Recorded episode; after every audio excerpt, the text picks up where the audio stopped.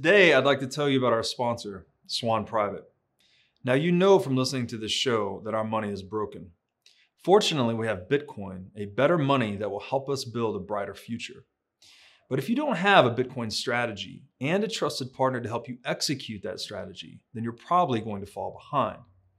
Now, I've known the Swan Bitcoin team for years. The Bitcoiners at Swan are mission-driven and have deep expertise and respect in the Bitcoin space. In my opinion, this is the team you want on your side.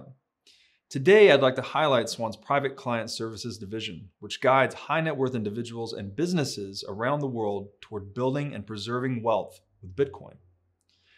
So visit swanprivate.com and learn how this concierge service gives you direct access to your dedicated Bitcoin advisor by phone, messaging, and email. Swan will guide you on complex areas such as self-custody, or you can choose to hold your Bitcoin through Swan with one of the largest US-regulated custodians. So make your first purchase with Swan Private and get $100 of Bitcoin. Just tell them that I sent you. You know, an opportunity like this to build and preserve legacy-impacting wealth for your family and company will not likely be seen again in our lifetimes. Sign up at swanprivate.com today, mention Breedlove to your advisor, and get $100 in free Bitcoin when you make your first buy. Brian Estes, welcome to the show.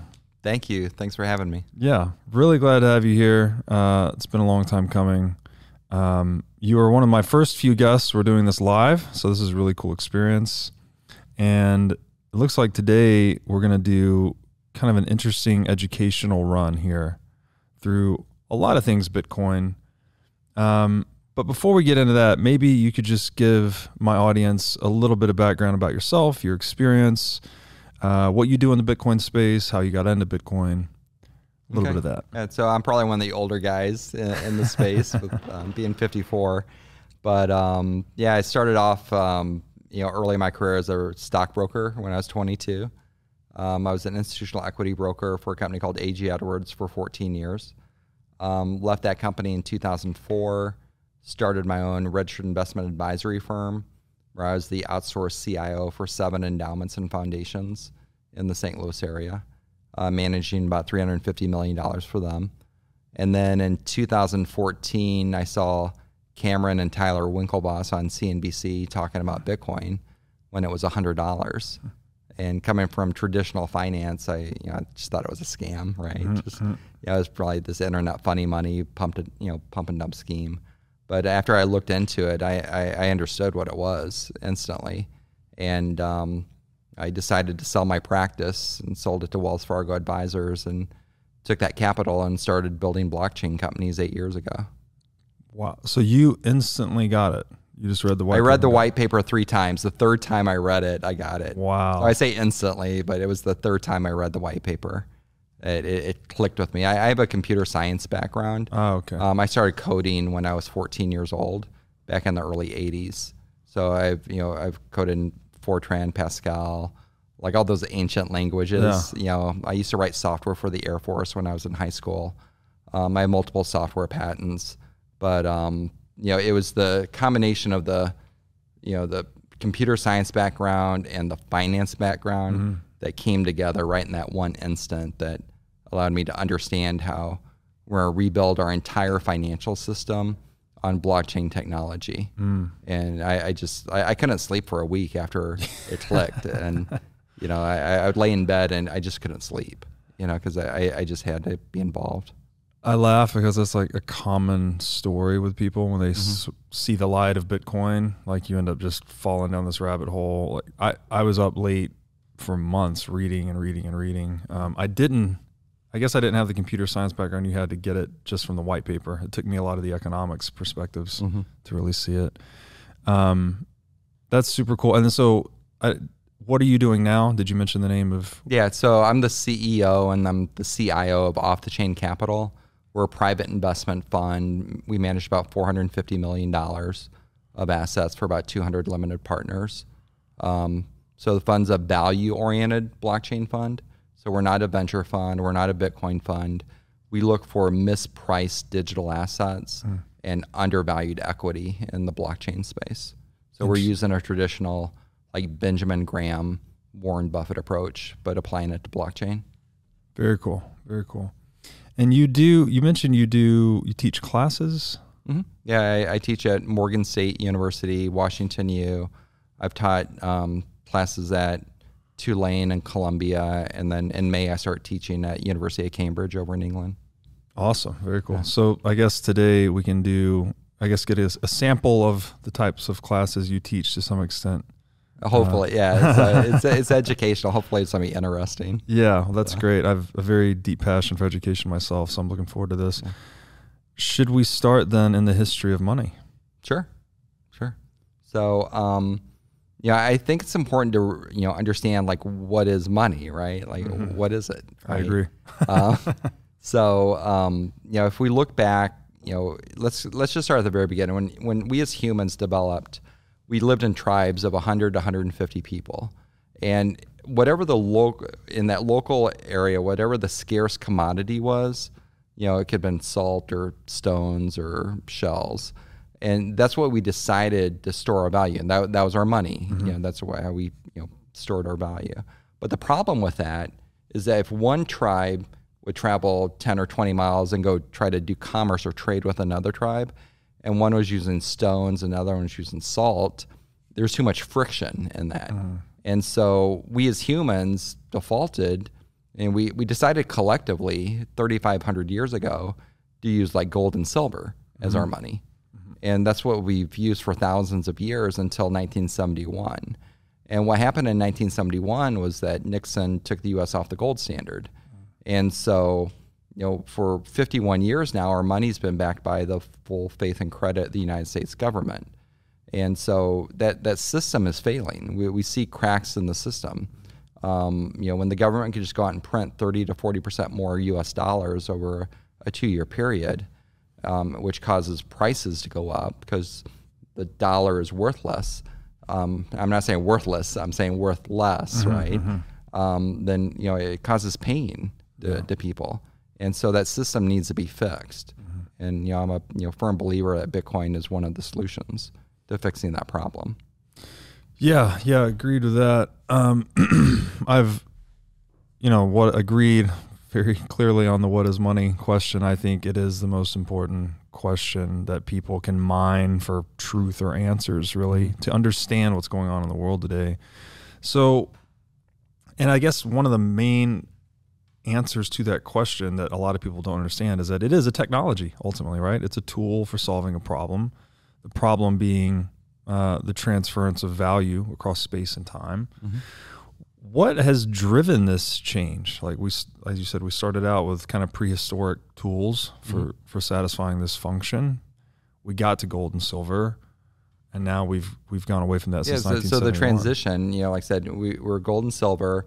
Then in the 11th century, the Chinese invented paper money. So 1,000 years ago, that was the new technology, this paper money. It's lightweight, it's more portable, it's more divisible than this heavy bag of gold, right? And so, that was new technology 1,000 years ago. And then, it's, 560 years ago, the Medici family started using what's called double entry bookkeeping, which created the ledger, right? That's the ledger technology. And so ledger technology we've been using for 500 years now. And that's what created the banks. Banks are ledgers. They're just big ledgers. And that's what created the bond market. And so all Bitcoin is the same ledger technology that we've been using for 500 years with a little added twist to it. And the added twist is that it's distributed and it's updated every 10 minutes. So it's distributed around the world to 10,000 nodes and it's updated every 10 minutes. So it's a decentralized ledger that uses the power of the internet. And so we're not inventing anything new. It's just the same ledger. So I basically call this like triple entry bookkeeping. Instead of double entry, which is basic ledger, it's triple entry because it's being updated every 10 minutes and blasted around the world. So we're all using one universal ledger. And so that's the new technology. It's not, it's not anything like super special where we're inventing like fire, but it is, a very important milestone for humankind because it's going to allow us to, get off fiat money, that's not backed by anything. And we go to a hard money standard like we have been on for 3,500 years. Right. Yeah, that's a real important realization too, I think, when you're mining this question, is that hard money is the norm. The past 100 some odd years is the anomaly, really. Mm-hmm. Whereas we just, due to recency bias, I guess, we think this is the norm. Right. And it's just not the case. And so the double entry and is debits, credits. The third entry is basically the timestamp, right? That there's exactly. Universal. And the distributed nature of it. Yes. Yeah. Okay. Yep. And the importance of that is single source of truth, effectively, right? Right. Yeah. You have one universal ledger. You don't, like, if you have a JP Morgan account and I have a Bank of America account, if I move money, or, if I send you money, your JP Morgan, my Bank of America, I have to reconcile. Mm-hmm. They have to get together and balance the books, mm-hmm. right? With Bitcoin, it's one universal ledger. Mm-hmm. There's no balancing. There's no reconciliation that's needed. It's just, I'm transferring, value to you. Yes. It just happens instantly. So there's one, like you said, one universal form of truth. Yeah. So simple, yet implications so profound. Mm-hmm. And the idea of something just automatically auditing itself, reconciling itself. Maybe it's not fire. Don't tell Michael Saylor that, though. But it is it's a simple yet tremendous innovation, right? For scaling human cooperation, right? Basically, it's very disruptive too. Yeah, I mean, if you think about it, we've been using banks for 500 years. Mm. We've been using accountants, mm-hmm. And audit firms for hundreds of years, right? Mm-hmm. I mean, their jobs are in jeopardy if this. Yeah. Grows to be, at scale. Yeah. So it's going to be very disruptive, but also beneficial too. Yeah. I think you just, in terms of just pure economics, of just unlocking all of this human potential, right? We don't have to devote so much energy towards reconciling these disparate accounts. We all kind of function within one ledger that reconciles itself. Makes a lot of sense. The petrodollar, so we go off the gold standard in 1971. What is the petrodollar? Yeah, all right. So in 1971, we went off the gold standard. In 72, 73, and 74, the U.S. went into a major recession. So that's called stagflation. We were suffering from stagflation. So we had high inflation, low output, basically. Yeah. And so it was being caused by going off the gold standard. Right. And so the U.S. had to do something. So... we went to the oil-producing states, and by states I mean countries, like Saudi Arabia and the oil-producing countries, and we set an agreement with them. And the agreement was, you sell your oil in dollars, and we'll protect you with our military, so you don't have to have a military. And so, in effect, our dollars were now being backed by oil, mm-hmm. a commodity, mm-hmm. right? Instead of being backed by gold, now it's being backed by oil. So now we have this military-industrial complex to protect the oil-producing nations, which basically protects our dollar, mm-hmm. right? And that's the petrodollar. Well, that system broke around 3 weeks ago, and mm-hmm. nobody's talking about this. Right. No, and it's very strange to me that it's not on the news and no one's talking about it. But what broke was that Russia decided to sell oil to India for rupees mm-hmm. instead of dollars. And Iran is selling oil to China for yen mm-hmm. or yuan. Mm-hmm. And so, it's happening. Countries are starting to sell oil in denominations that other than dollars. Right. And so the system broke. The system is breaking, or it has broken. And so what that means is that our money isn't backed by our dollars, our U.S. dollars aren't backed by oil anymore right now. So what are they backed by? They're backed by the trust in the government. Well, I mean, how many people trust the government after what just happened with COVID? Right. I mean, we've been lied to for 2 years. So yeah, it's, trust is, at a minimum, and, and that's what's, backing our money. I mean, it's just, it's very uncomfortable to think about that. Yeah, absolutely. And there's a great point that the dollar was backed by gold originally, which a lot of people don't know or remember, which is interesting, which is itself kind of, being tethered to a commodity like gold is effectively tethering it to the energy necessary to produce gold, right? That was the proof of work that made gold valuable. When we went off the gold standard, we immediately had to get onto another standard to create some reservation demand for the dollar. Mm-hmm. So we moved from gold to black gold. And to your point, we're in early April 2022, 3 weeks-ish ago, that broke due to this Russia-Ukraine conflict. And that really, that has massive potential geopolitical implications for the dollar, because now if countries are settling in currencies other than dollar, settling oil transactions in currencies other than the dollar, that reservation demand now goes away. So we may see additional inflation, presumably in the dollar?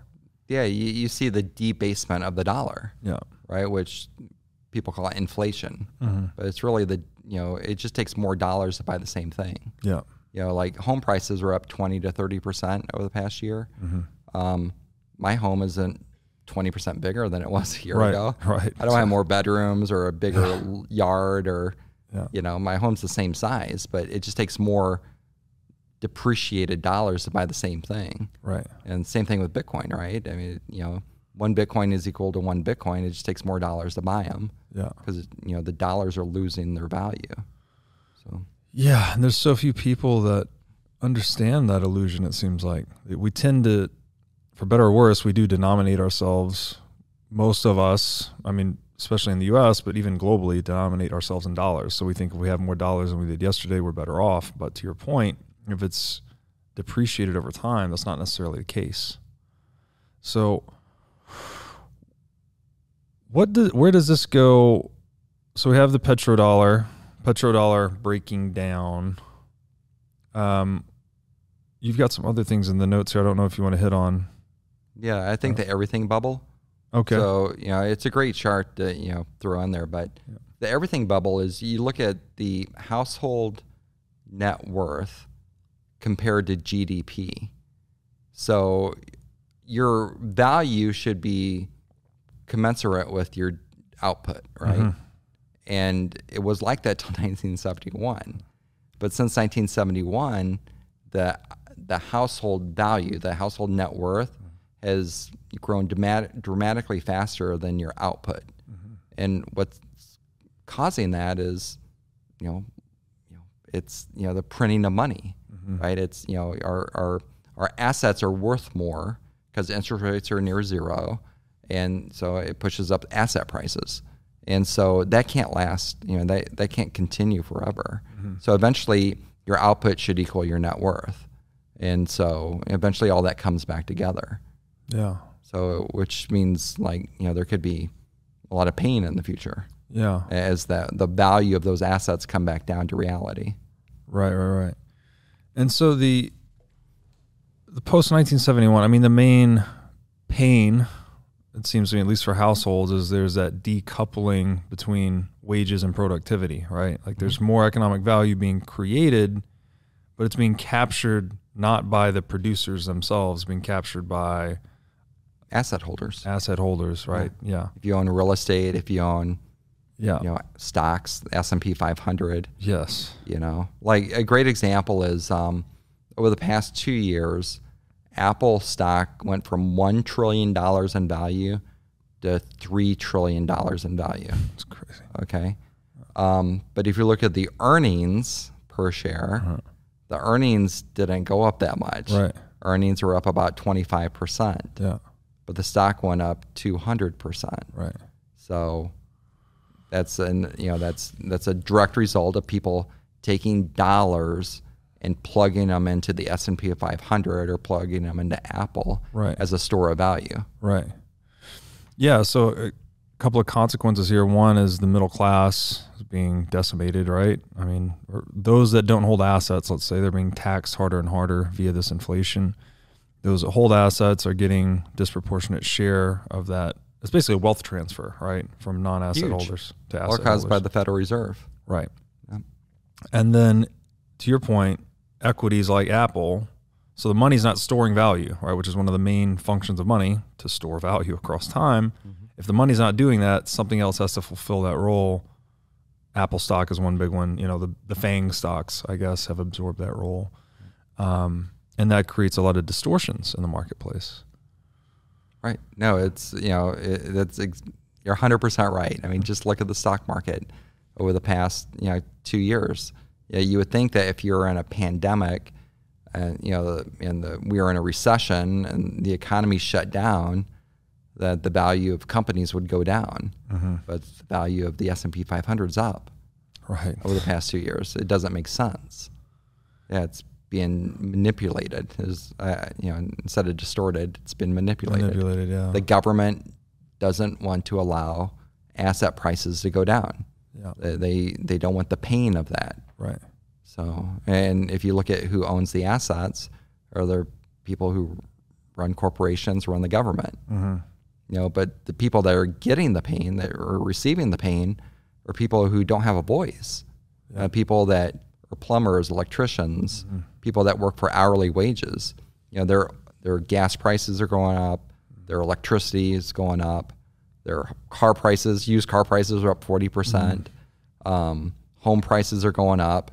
The Federal Reserve is buying back mortgages. They're pumping money into the mortgage market, pushing down interest rates, which push up home prices, which prices people out of homes. Yeah.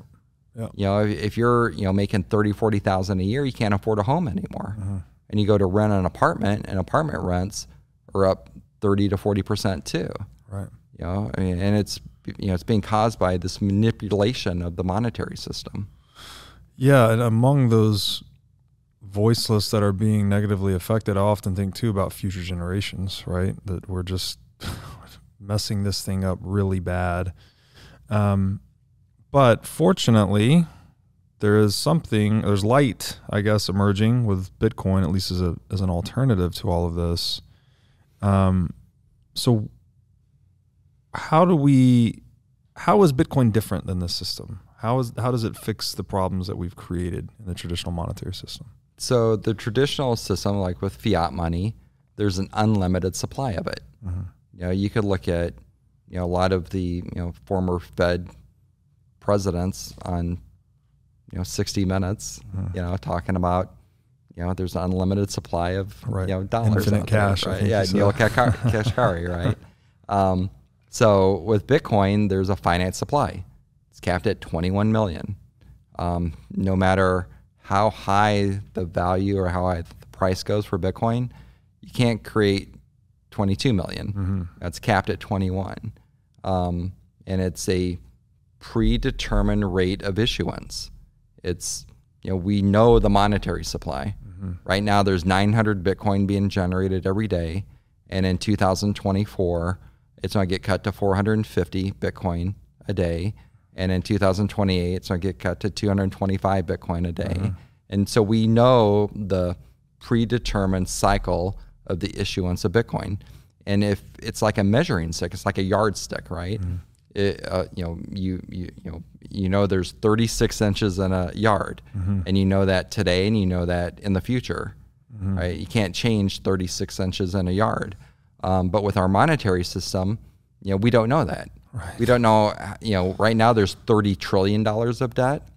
We know that there's $120 trillion of unfunded liability over the next 30 years. So these are, payments that have to be made to retirees for Social Security, for Medicare, for military retirement benefits. So even if we don't do anything, there's going to be an additional $120 trillion of US dollars printed over the next 30 years. So in 30 years, instead of 30 trillion, we're going to have $150 trillion of debt. Wow. So what will the dollar be worth in 30 years when there's $150 trillion of debt out there? And these are guaranteed obligations that we have. Right. The government has two choices: either print more money or don't pay the obligation. Right. And no politicians... every politician is going to vote to pay the obligation. They're just going to pay it with depreciated dollars or debased dollars. Yeah, no, that's a great point too. And I believe it's at least being talked about now that we would have universal basic income in dollars. So I think it was $500 every month or 2 weeks. And to your point, like once a politician, that would be political suicide to ever try to unwind that, right? To say, hey, vote for me, I'm going to take away the free checks. So once this thing gets rolling, it's like it only goes one direction, which is depreciated dollars. I was against universal basic income when I first heard about it. But if you think about it, it kind of makes a little bit of sense for the people that can't keep up. There's almost no choice. I mean, yeah, I mean, you can call it welfare, but yeah. I mean, that's what it is. Yeah. But yeah, you know, there are people that are in pain right now. They can't keep up with expenses because the government has mismanaged the monetary system. Yeah. So, you know, I think it's the government's responsibility to help the people at the bottom out. Yeah. Yeah. But that just exacerbates the problem, though. Yes. It doesn't fix the problem. So I'm like you, disagree with it in principle, but once you're in the situation, you almost have no choice. But it also seems like it would accelerate the demise of the system itself, right? Because then you're just exacerbating inflation ultimately. Yeah. So I think the government has decided that they're in like a managed situation. They're trying to manage the downfall. Right. Instead of let it collapse, you know, it's a managed collapse. Controlled demolition. Exactly. Right. And so it brings you to like, well, what's next? Yeah. What's after that? You know, and that's, I mean, are we going back to a gold standard? Are we going to a Bitcoin standard? Is there something different, I mean, out there? Right. So, I mean, you know, I think we both think it's going to be a Bitcoin standard. Yeah. But, you know, it could be something, you know, that we haven't thought of either. True. But presumably, again, the norm of human history being a hard money, it's going to be either gold or Bitcoin because those are the only hard money technologies that are viable for a global society or even a large national society. Where is Bitcoin on that trajectory? I know we have some talk about transaction volume here. Yeah, a lot of people think they've missed Bitcoin, right? Yeah. I mean, I learned about it in 2014. I thought I was late. In 2014, a lot of my friends were buying it at $10, and I started buying it at like $250. Yeah. You know, so you know, back then it was a market cap of $3 billion. Today it's, you know, around 850 billion market cap. But if you look at in the U.S., and this is under Biden's announcement 3 weeks ago, the president announced that 25% of U.S. households own Bitcoin today. Wow! So that's a sizable amount of people in the U.S. If you look outside the U.S., it's only about 1%. So U.S., you know, we're in the lead on that with adoption. If you look at the addressable market for Bitcoin, you could take gold. You know, Bitcoin's eating gold. So gold's a $10 trillion market cap. You could look at global bonds, which are $120 trillion. M2 money supply. You know, you could add all this up, and Bitcoin represents about 2% of the addressable market of money.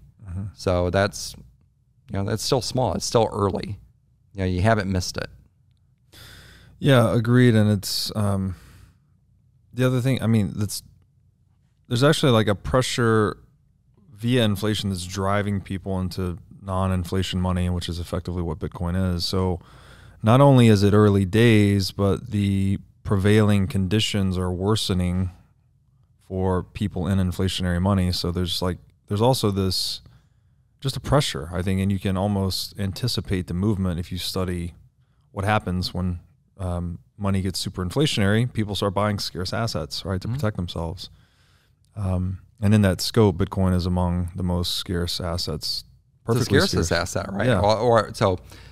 Right now it's gold. Gold is the scarcest asset on Earth relative to what's called a stock-to-flow model. Right. Right. So gold stock-to-flow is around 60 to 1. Bitcoin stock-to-flow is 57 to 1. So, you know, gold's a little bit more scarce than Bitcoin. But after the next halving in May of 2024 or March of 2024, Bitcoin's stock to flow ratio goes to like 110, 120 to 1. Yeah. And so Bitcoin becomes the scarcest asset on Earth in 2 years. And if gold has a $10 trillion market cap today and Bitcoin has less than $1 trillion, you would think that Bitcoins would be worth at least as much as gold in 2 years. Yeah. So that means Bitcoin should be worth $10 trillion. So it should go up 10x over the next 2 years. Yeah, it's staggering to think about, honestly, because gold, you know, it's a tool we've been using for 5,000 years. And now we're talking about, I guess Bitcoin would be 15, 16 years old by then, being as valuable as gold. Yeah, but it's better though, right? Yeah. I mean, Bitcoin is more portable than gold.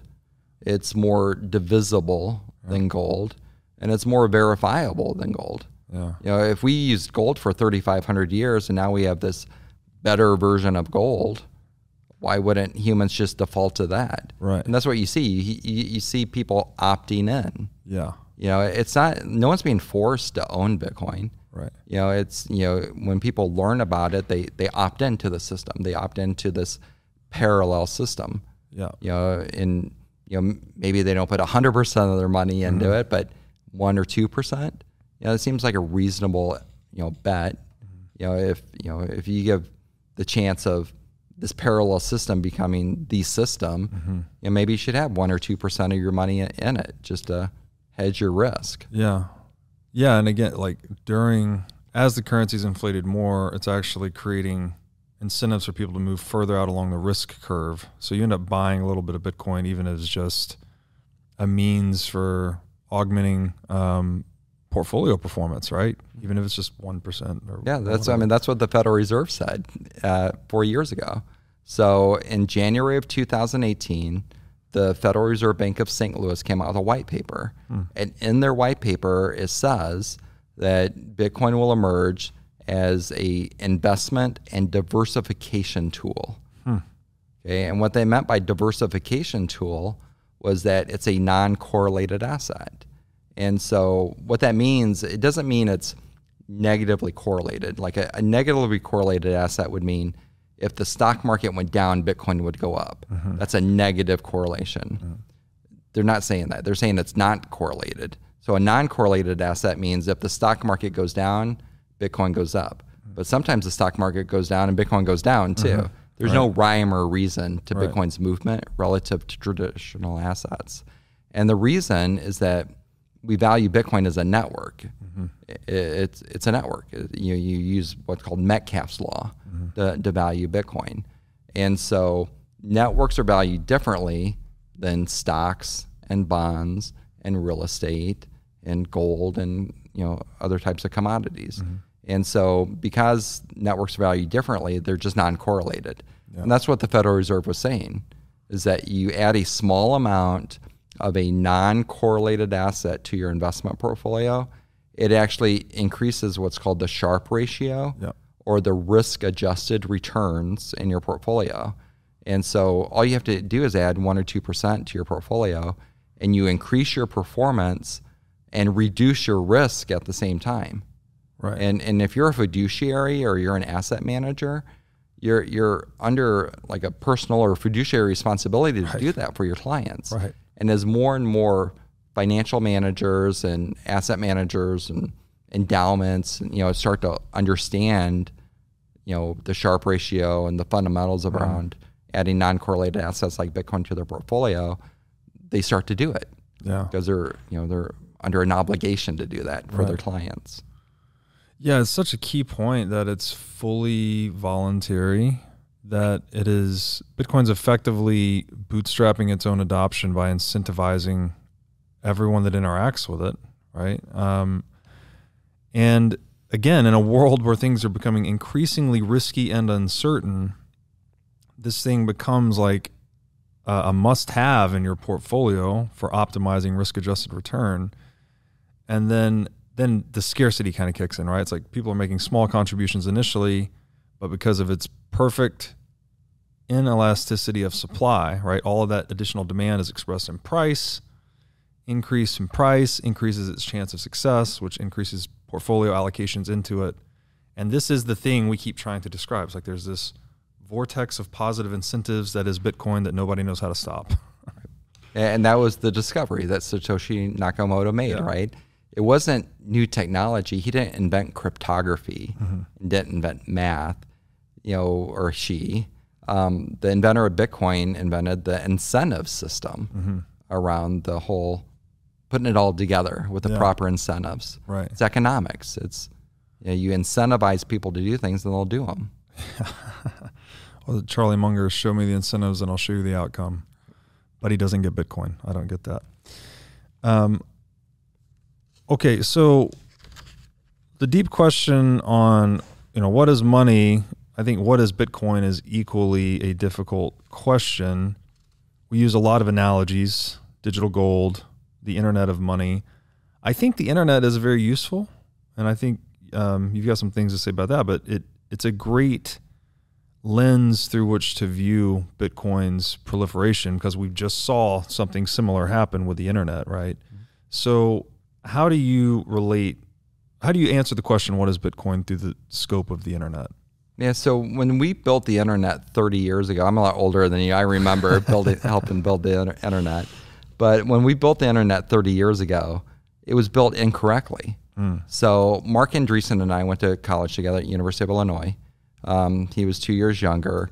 When he graduated, he started a company called Netscape. Netscape's original goal, or excuse me, Netscape, when Mark graduated, he wanted to create this software that allowed the transfer of money through the internet, right? And they couldn't figure out how to do it. And so they built Netscape on top of the traditional banking system using credit cards and traditional banks, right? And then a few years later, in 1998, Elon Musk, Peter Thiel, and Luke Nosek started a company called PayPal. PayPal's original mission was to create Bitcoin. They wanted to create the software that allowed a peer-to-peer transfer of value through the internet, and they couldn't figure out how to do that either. So PayPal defaulted to using the US dollar. And so this has been a long-standing problem, not being able to transfer value through the internet without using a bank or a credit card or like PayPal. Or, and so when Satoshi Nakamoto invented the Bitcoin blockchain, that was the solution. It was you know, it's something that we've been searching for 30 years. And finally someone figured out how to create the software that allowed us to transfer value through the internet. And so, you know, that's why it's so important, is, you know, it's that solution to the fact that we built the internet wrong 30 years ago. Right. And so what I'm doing, what, you know, venture capitalists are doing around the world, we're rebuilding the internet on blockchain technology. The entire internet's being rebuilt correctly this time. Right. And it's not going to happen overnight, but over the next 10 to 20 years, we will have a internet based on blockchain, not on the banking system. Yeah, and the current instantiation of the internet has in many ways come to reflect kind of that banking system that has all of its own problems, and that, you know, and to the problem that was hard to overcome was how to transfer economic value through the internet without needing to trust any intermediary or any individual, right? There wasn't a trustless or trust minimized way to do it. Or permission. Or permissionless. Like if I send you an email or I send you data, right? I don't need permission to send you that information.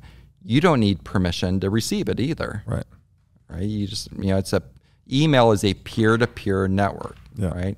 Our money is not like that. Our money is, if I send you a dollar, you know, outside of blockchain, if I send you a dollar through PayPal, I need to have a PayPal account. That means PayPal has to agree to give me a PayPal account. I need permission from PayPal to, you know, have an account. You need permission from PayPal to have an account. And so we need permission from PayPal or Bank of America or JP Morgan. And the government indirectly, right? Right. KYC exactly. And all this, yeah, and if the government doesn't like what you're contributing to, like up in Canada a couple months ago, like if you would have bought a hat supporting the truckers for $10, your bank account got shut down. Crazy. So, you know, that's, you know, so blockchain gets you out of that permissioned system. And so that we're free to transfer value to each other without permission from the government or from the banks. Yeah. Again, so simple and obvious. Like, of course it's free speech, right? We should be able to communicate freely without permission. I don't need anyone's permission to use the English language Why should I need to seek anyone's permission to transfer the fruits of my labor as money? You shouldn't. Right. I mean, that's, yeah. Now I'd like to tell you about a great new Bitcoin show on the scene that you've got to check out. Brought to you by Swan Studios and Bitcoin Magazine, this show is Hard Money with Natalie Brunel. Natalie is an Emmy-nominated journalist bringing unparalleled experience to the Bitcoin media scene. And personally, Natalie is one of my favorite voices in the Bitcoin space. Each week on Hard Money, you'll get the top headlines of the week with analysis you won't find anywhere else. Hard-hitting interviews with amazing guests like myself and other top minds in the Bitcoin space. And the show will take you directly into the lives being changed by Bitcoin all over the world. Check out Hard Money at swan.com/hardmoney. Today, I want to tell you about our sponsor, CrowdHealth. So how does health insurance work? You send an egregious amount of money to an insurance company. They hold it in a pool of depreciating fiat currency. Then when you have a large health event, you have to pay them even more via your deductible. And then you hope they will cover your bill. And in fact, 1 in 6 bills are denied by healthcare.gov plans. It's time to take control of your own healthcare bills. I'd like to introduce you to CrowdHealth. It's a decentralization of healthcare using Bitcoin as an alternative to health insurance. Instead of sending fiat currency to a big corporation, you send that money to an account controlled by you, a portion of which is converted into Bitcoin. Then, if you have a big health event, you have a community of Bitcoiners that will use the money in their accounts to help you out.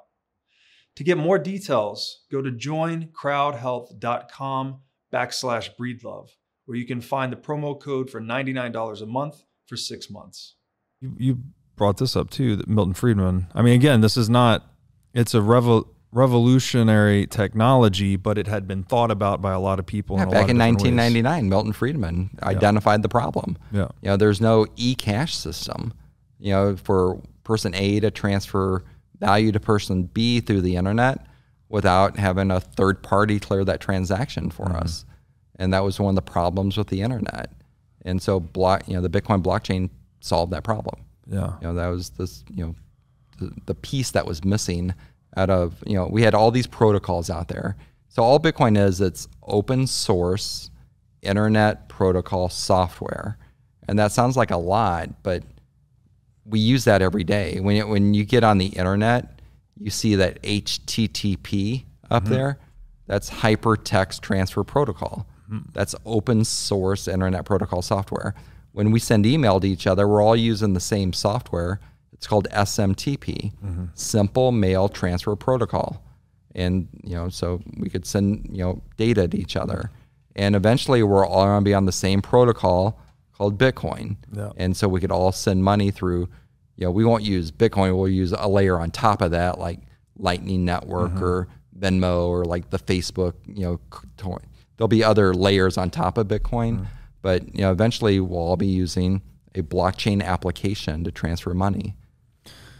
Yeah, and what are the implications of that re-architecting of the internet? Because one of the things I think about with Bitcoin, it's like, okay, the money thing, obviously, but now we have issues with like digital censorship as well, right? If you say the wrong thing on social media, you get deplatformed or censored or canceled.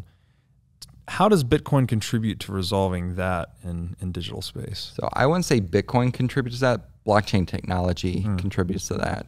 So there are systems out there that are being built that are decentralized, like Dfinity, Filecoin. And so we'll eventually have anything that's a network. So let's think of networks, like Uber's a network. Uber matches up drivers and riders, and then they take a toll for doing that, right? They take about 25% commission. You know, they extract fees out of that network. eBay, another one, matches up buyers and sellers, and they take a toll. You know, in, you know, some sort of way, Facebook too. Facebook matches up friends and they throw advertisements at you. Right. And that's part of the way they extract revenue out of their network. So eventually what's going to happen is that we'll have peer-to-peer networks.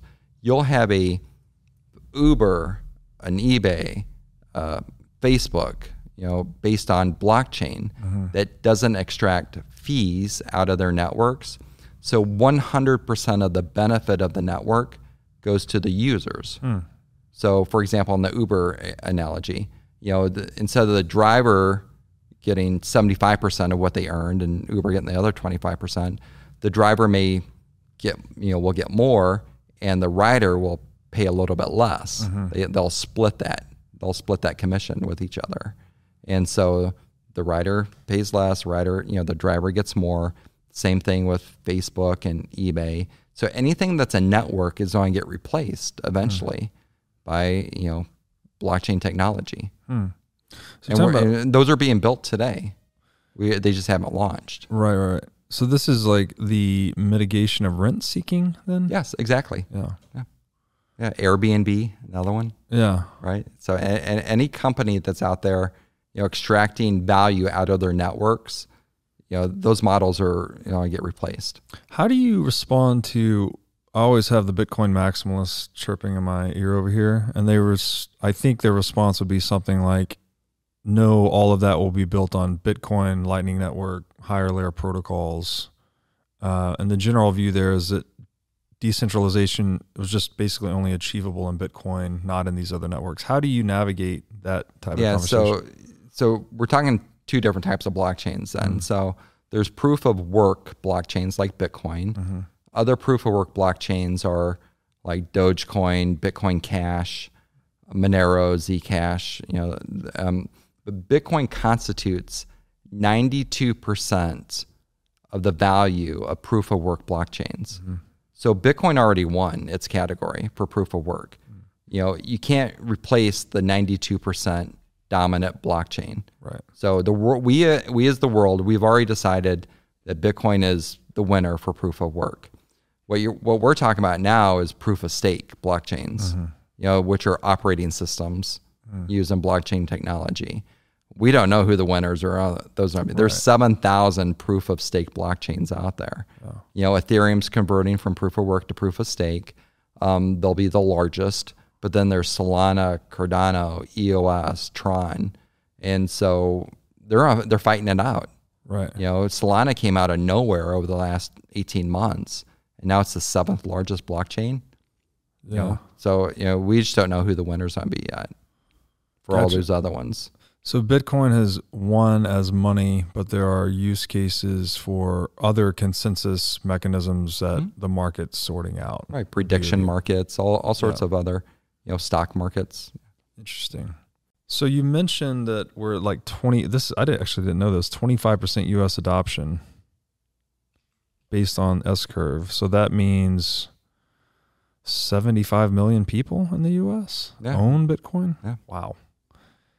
And it's growing like the internet. So if the internet was growing, what was this from like Netscape? 1990 to 2000. So that's when the major growth occurred.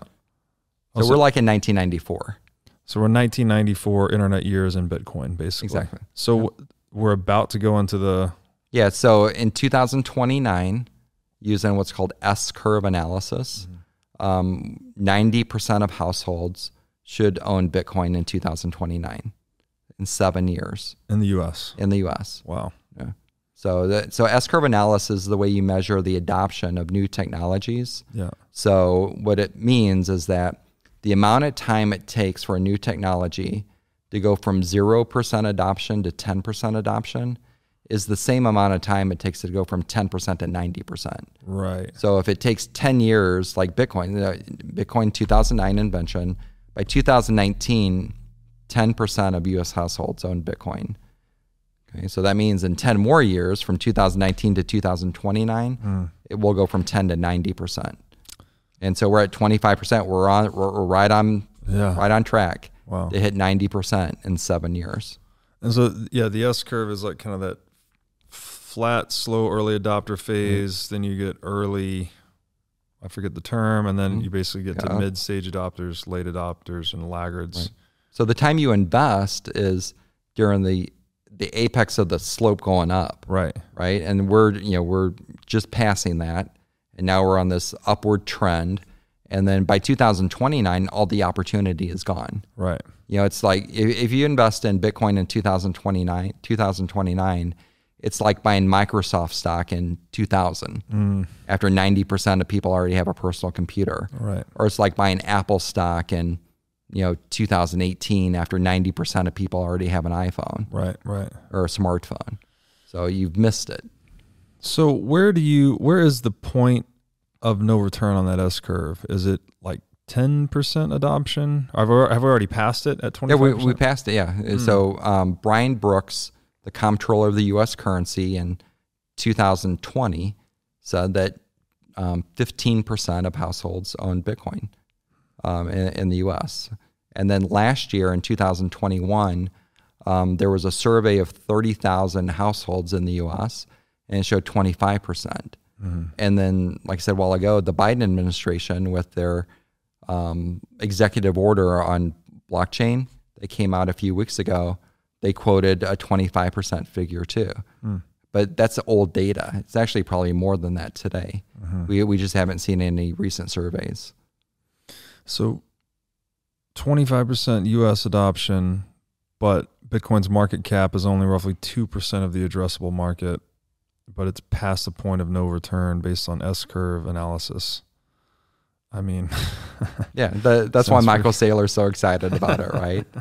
So I know you've talked to him on your show before, but he understands it because he experienced this 30 years ago. Right. He was buying up domain names 30 years ago, like hope.com, mike.com, michael.com, voice.com.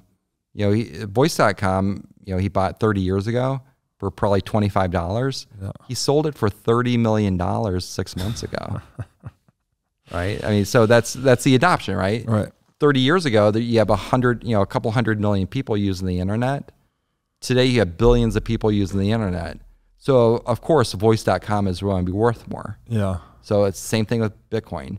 Right now, there's about 200 million people in the world using Bitcoin, and in 30 years, there's going to be billions of people using it. Yeah. It's going to be worth a lot more than it is today. Right.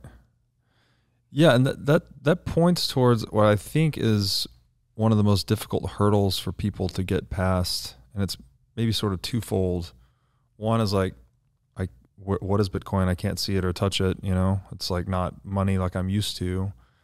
And then second to that is like how can you have scarcity in the digital realm, right? That just, it's hard. We're not accustomed to that, right? Everything that's made of data is just replicable. And really that was the problem. That was the double spin problem, right? That we couldn't figure out how to make something that couldn't be, when you send something digitally, it was always just copied, right? Even when I send you an email, it's like, I still have the email. Now you have the email.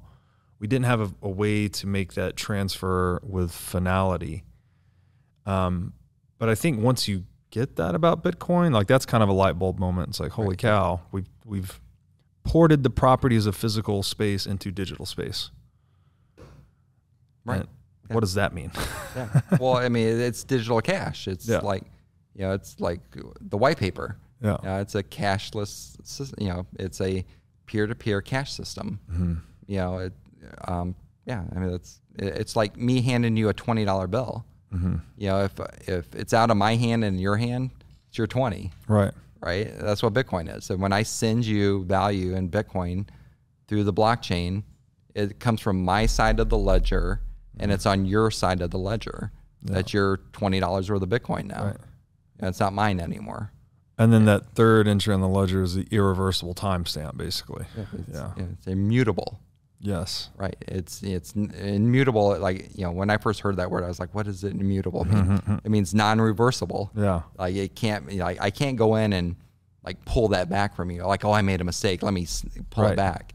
Once I transfer it to you, it's permanent. Yeah. It's yours.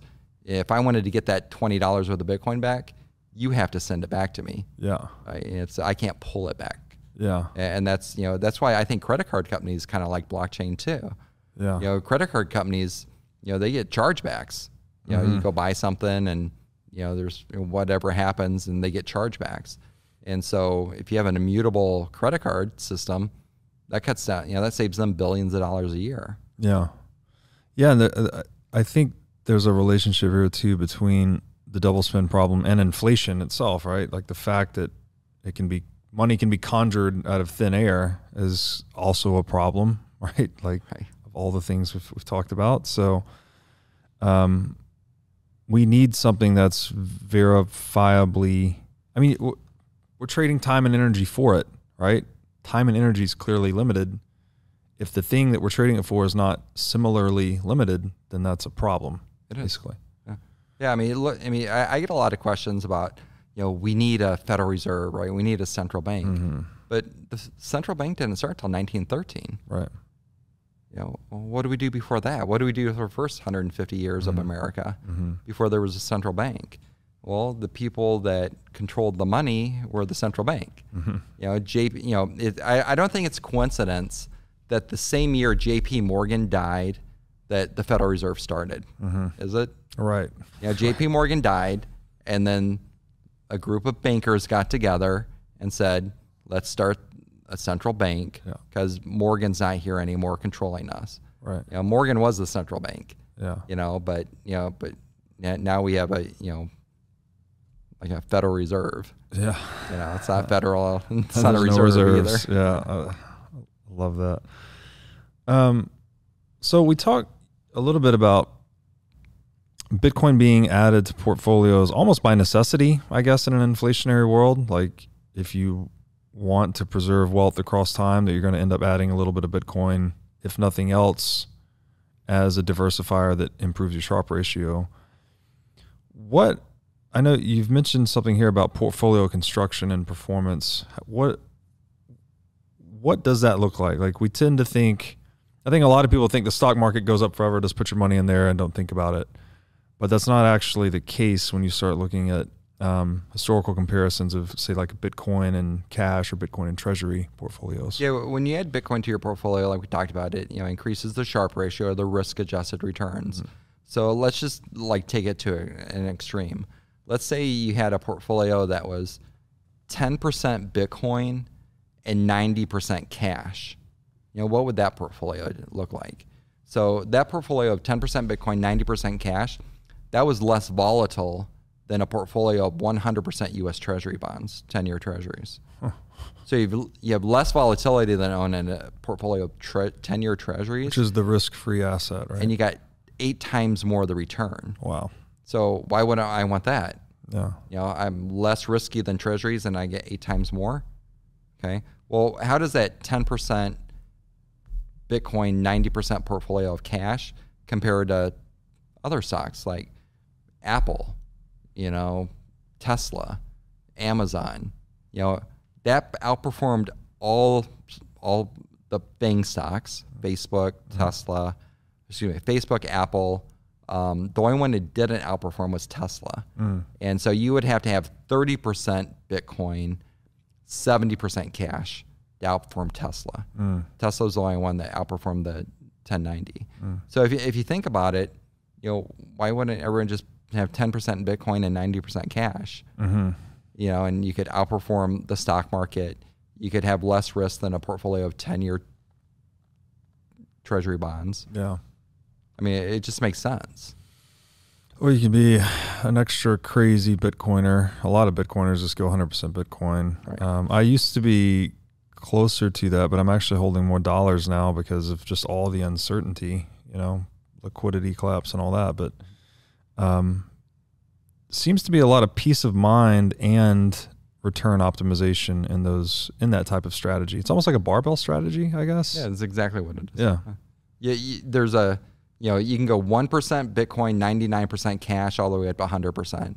I think everyone's decision needs to be made, like, where are you on that spectrum? Yeah.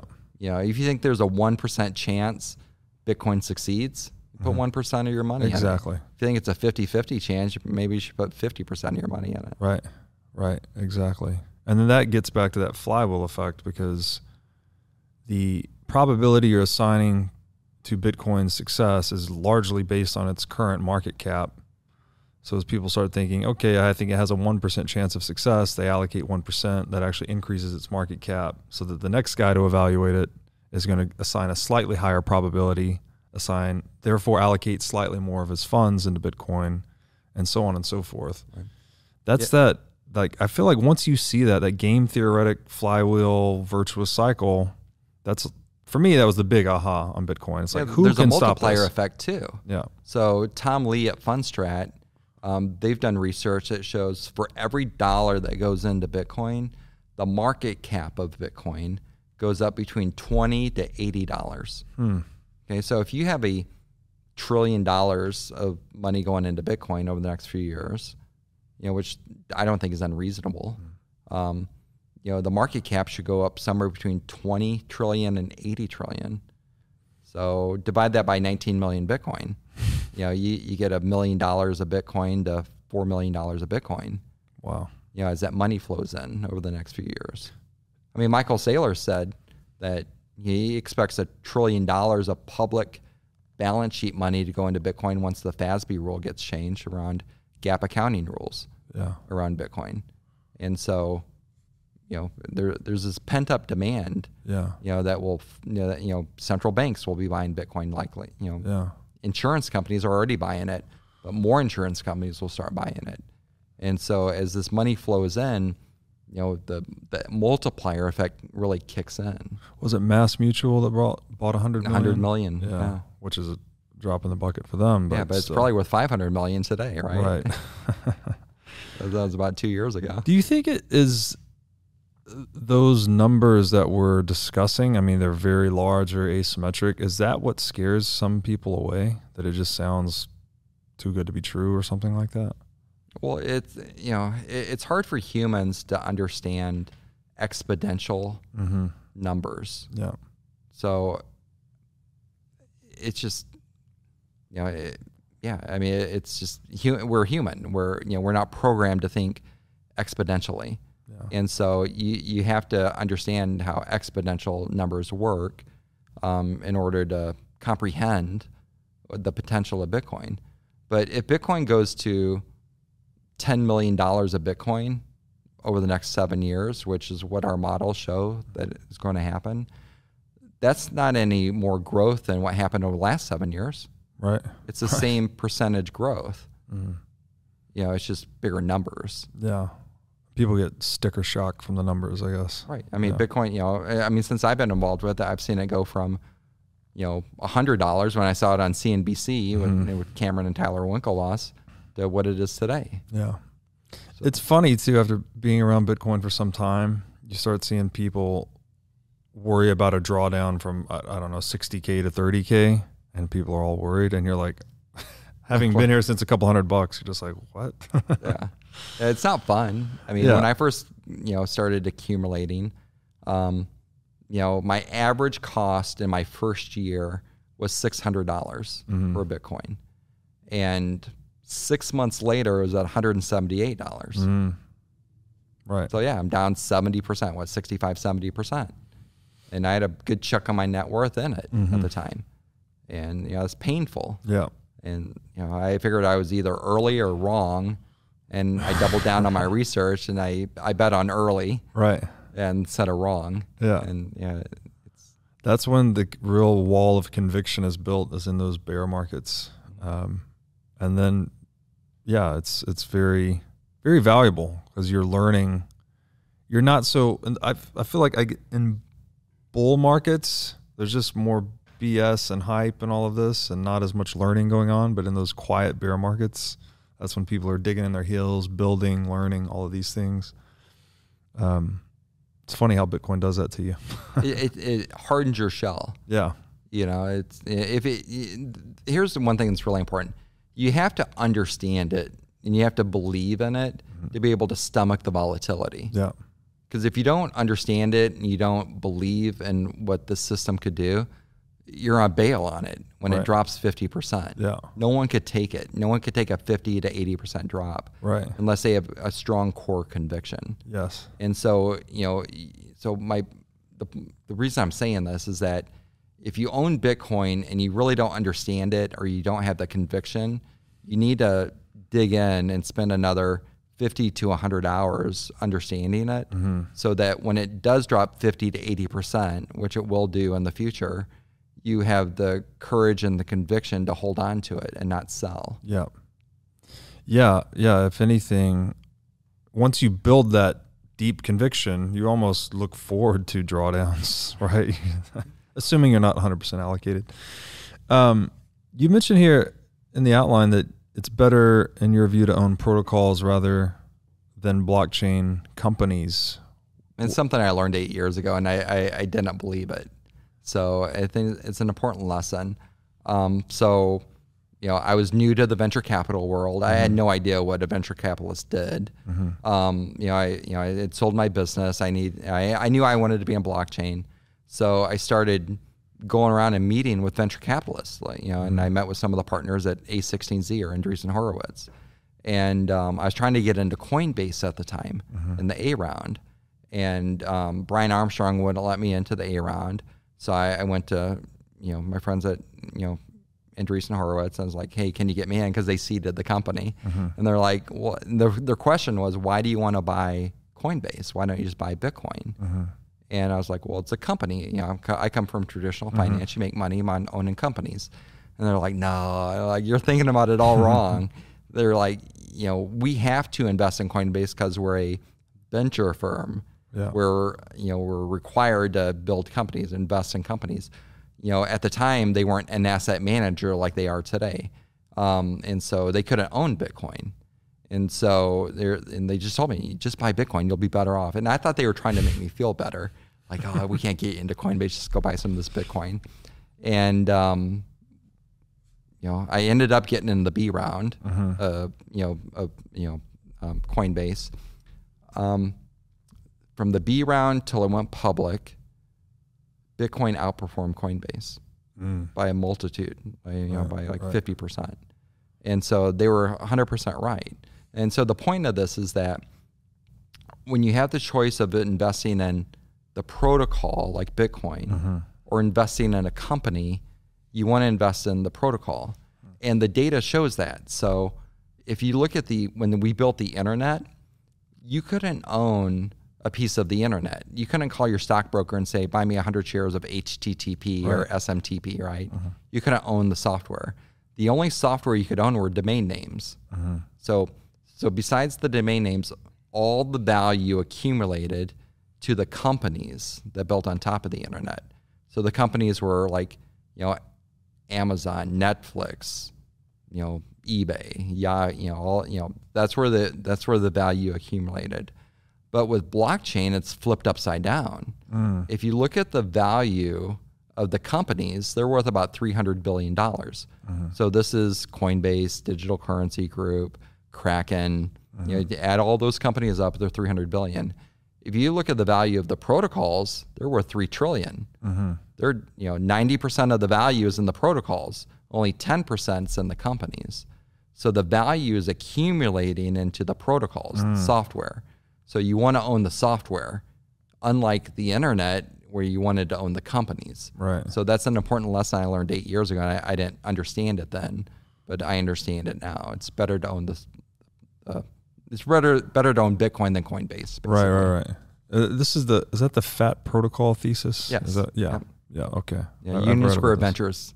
Yeah. Yeah. It came off that about. Was it Fred that wrote that? I don't know if it was Fred. It was someone at. Yeah. Yeah.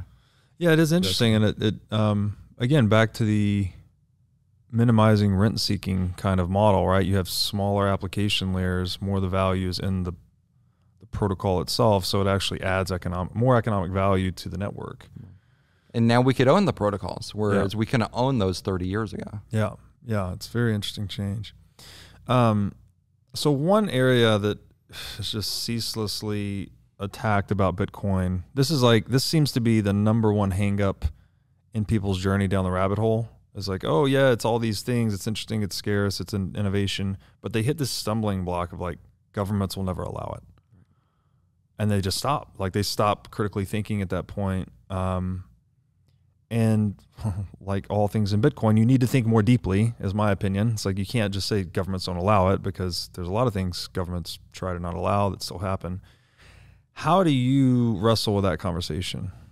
Yeah, so I look at back in 1996. So there was a company that wanted to export cryptography software outside the U.S. And the Department of Defense objected to that under national security reasons. They didn't want this cryptography software exported outside the U.S. So the DOJ, Department of Justice, sued this company, and they lost. And so what the Supreme Court decided back in 1996 was that computer code is language, and specifically cryptographic computer code, which is what Bitcoin is language. And it's protected under the First Amendment of the United States. It's speech. And so you can't outlaw computer code in the U.S. It's like outlawing speech. Right. And so, you know, whenever people say, you know, the government's gonna outlaw Bitcoin, you know, I just point to the 1996 Supreme Court decision that was already been decided. And this decision was before there was a Bitcoin, you know, Bitcoin or blockchain software. We've already decided that in the U.S., that you can't outlaw computer code. And back in 2014, Congress actually held hearings on whether to outlaw Bitcoin. And they decided not to because of two reasons. One is that their staffers came up, you know, during their research, you know, showed the congressman, like, you know, there's a law that says, you know, we can't outlaw this thing. And, or a Supreme Court decision saying we can't outlaw it. But the other reason they didn't want to outlaw it is because it would drive the innovation outside the U.S. Right. You know, the U.S. benefited greatly for having the internet companies here in the U.S. You know, I know a lot of people joke that Al Gore invented the internet, but he's actually the one that opened up the internet to commercial use.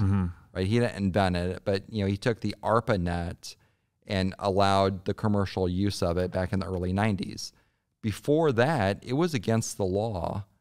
Actually against the law to do a commercial transaction or do an advertisement on the internet, because the internet was for government and education, you know, university use. And so Al Gore helped pass a law, Clinton signed, that allowed the commercial use, so you could advertise and do commercial transactions on the internet. And that's why we have the internet companies today based in the U.S. And we benefited greatly from that. Tax revenue, jobs, you know, U.S. you know, did really well on the, you know, open, most valuable companies in the world. Right, exactly. And so Congress back in 2014, you know, when they were reviewing, do we outlaw this blockchain technology, this Bitcoin thing, they decided not to. One, because you can't. The Supreme Court says it's language or speech. And the second reason is they don't want to drive the innovation outside the U.S. Right. And the Biden administration just confirmed that a few weeks ago. You know, they're saying, let's get our act together and let's, you know, let's not regulate this thing to death, but let's encourage the development of blockchain technology. Right. So that the U.S. can be a leader in this new technology. Yeah, it's effectively replicating the strategy that worked with the internet, was like kind of the wait and see. They're letting the market work, right? Let the market sort of work itself out and then figure out from the state's perspective how to tax it so they can benefit from it. They're taking the same approach with Bitcoin and blockchain, basically. Yeah, and the government makes a lot of tax revenue off blockchain. So back in 2017, there was $100 billion of capital gains taxes collected by the U.S. government. 25%, 25 billion of that was from cryptocurrency. And that was back in 2017. And that's when the market was relatively smaller than it is today. Today we have $3 trillion worth of value in the blockchain ecosystem. The cost basis on that is way less than that. It's probably you know, less than 100 billion. And so there's a lot of unrealized capital gains that the government could, you know, if everyone sold all their crypto holdings, you know, the government would make, you know, $600–700 billion on that. Wow. You know, why would they want to destroy that? Yeah. They wouldn't. You know, the government needs the money. So, you know, now they're encouraging people to build in this technology. That's another one of those aspects where Bitcoin's incentivizing even incentivizing the government to adopt it. Yeah. It's tax revenue for us. It's really incredible.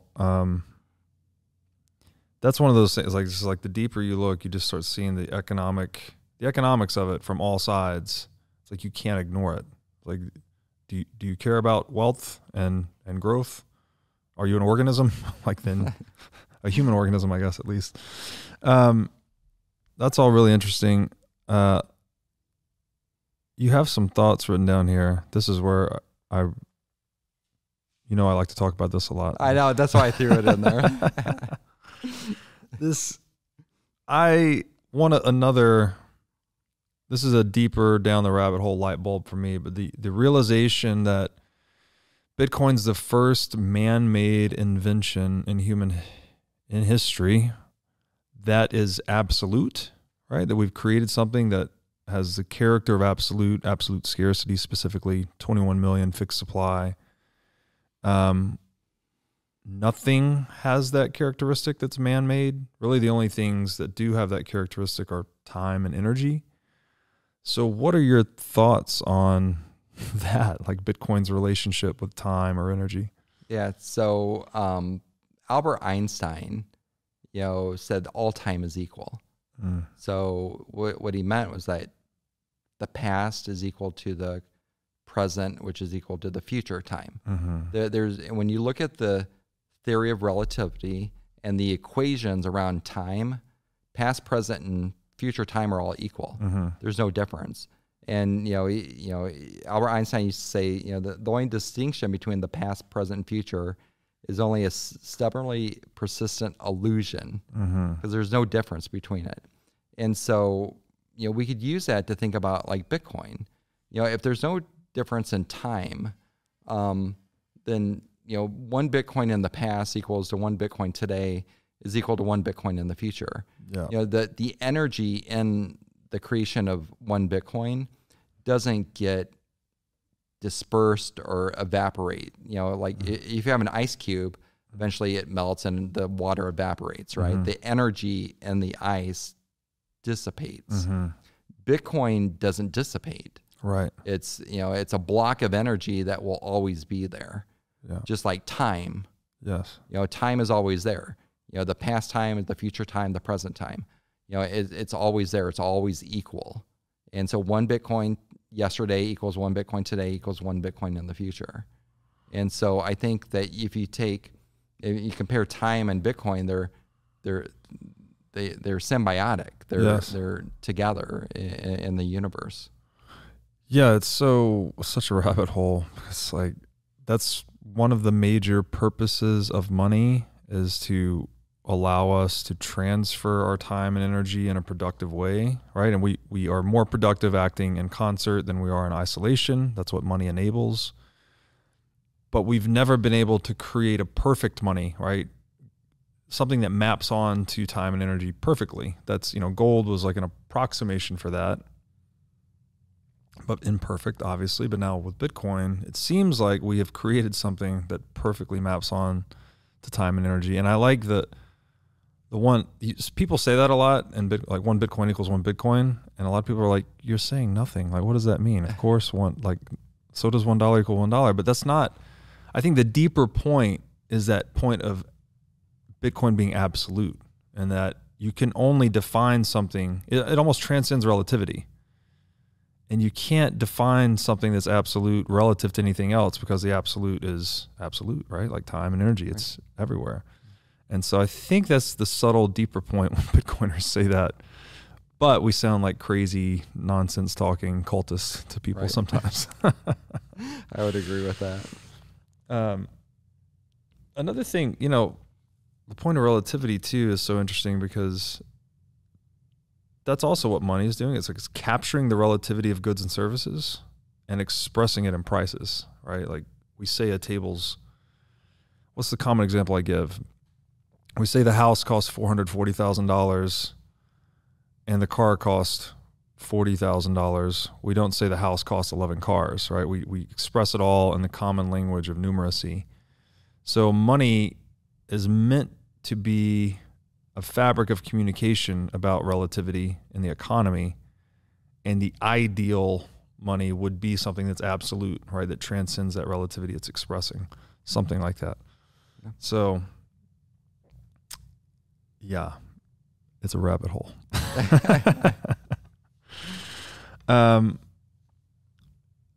And then there's a moral dimension to this too, of course, which is,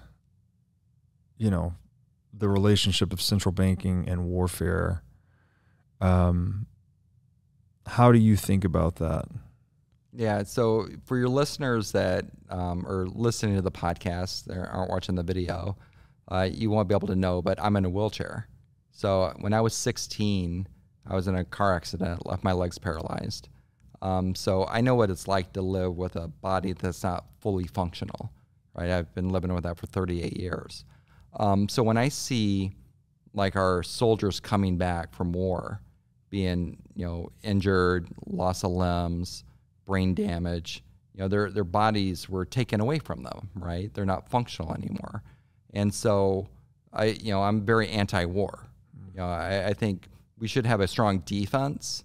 And when I mean defense. We shouldn't be using our war powers on offense like we do today. And so Bitcoin fixes that. You know, it's one of the solutions. And the reason I'm saying that is because if the government would go around and say, give me 10% of your household net worth, give me 10% of your, you know, your money so I can go do, you know, conduct a war, no one would do that. Right. I'm not giving up 10 or 20% of my money so you can go kill other people. Right. But so what the government does, they debase the currency. They just print more money. So my money is worth less, and they just stole the 10 or 20% to go conduct a war against my will. And I'm completely against that. And so, you know, that's one reason I'm passionate about Bitcoin is because I think in the future, it will reduce, it won't eliminate, but it will reduce the likelihoods of wars, unnecessary wars, because countries won't be able to afford them.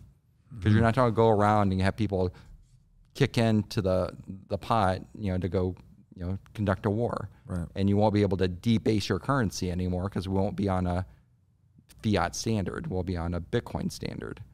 And so that's, you know, that's one reason I'm passionate about this. Yeah, amen to that. It seems like something we've been struggling with just as a species for a really long time. This, I mean, both sides of it, right? The debasing of currency and the waging of war, they go hand in hand. If you start studying the history of money, you're going to see how they're two sides of the same coin, frankly. And so to have an undebasable money, there is this promise, at least, that it could constrict the scope of warfare over time. And that is just, that's why I've often said Bitcoin is almost like a humanitarian movement, right? Wrapped in this economic revolution. And it's something that, you know, as you point out here, it's something Henry Ford and Thomas Edison talked about a long time ago. Right. Henry Ford was anti-war too. Yeah. Yeah. He, so him and Thomas Edison back in, I think it was the 20s, I think so. They wanted to create electric money. So what does that sound like, right? What's electric money? They wanted to get off, they wanted the government to get off gold, which was used to fund wars. Like, you know, dollars are used to fund wars today. And they wanted to go on an electric money system. And they had in Muscle Shoals, Alabama, they were going to build a dam and have this proof of concept of how we could, you know, have electric money instead of, you know, a gold or a dollar-based system. And it never got off the ground. It got shut down, you know, before it could even launch. But they had the idea back then of creating electric money, which is what Bitcoin is today. Yeah. So it's, you know, that was 100 years ago. Yeah. So, you know, Bitcoin's not a new invention. Right. You know, Henry Ford and Thomas Edison thought about this 100 years ago. Yeah. It's just that now we have the technology, so it can't be stopped. Right. We have cryptographic software that's decentralized and distributed around the world that the government can't stop from people using it. So that's the only difference today. Therein lies all the difference, right? Because they've stopped every other alternative monetary system that's ever existed. But with Satoshi achieving actual decentralization, we have the Hayekian sly roundabout way, hopefully. Right. Brian, I've really enjoyed this conversation. You know, I'm big on education. I love how we just walked through the whole gamut here. So thank you for that. Where can my audience find out more about you or your work? Yeah, so like I said, I'm the CEO and CIO of Off the Chain Capital. If you go to offthechain.capital, That's our website. We do have a Bitcoin education section in there. So if you want to learn more about Bitcoin, we have all sorts of educational materials in there. Our fund is a private investment fund. We have a $1 million minimum for clients. We're mainly institutional, but offthechain.capital is the best place to find us. Awesome. Thank you so much, Brian. Yeah, thank you. Yeah.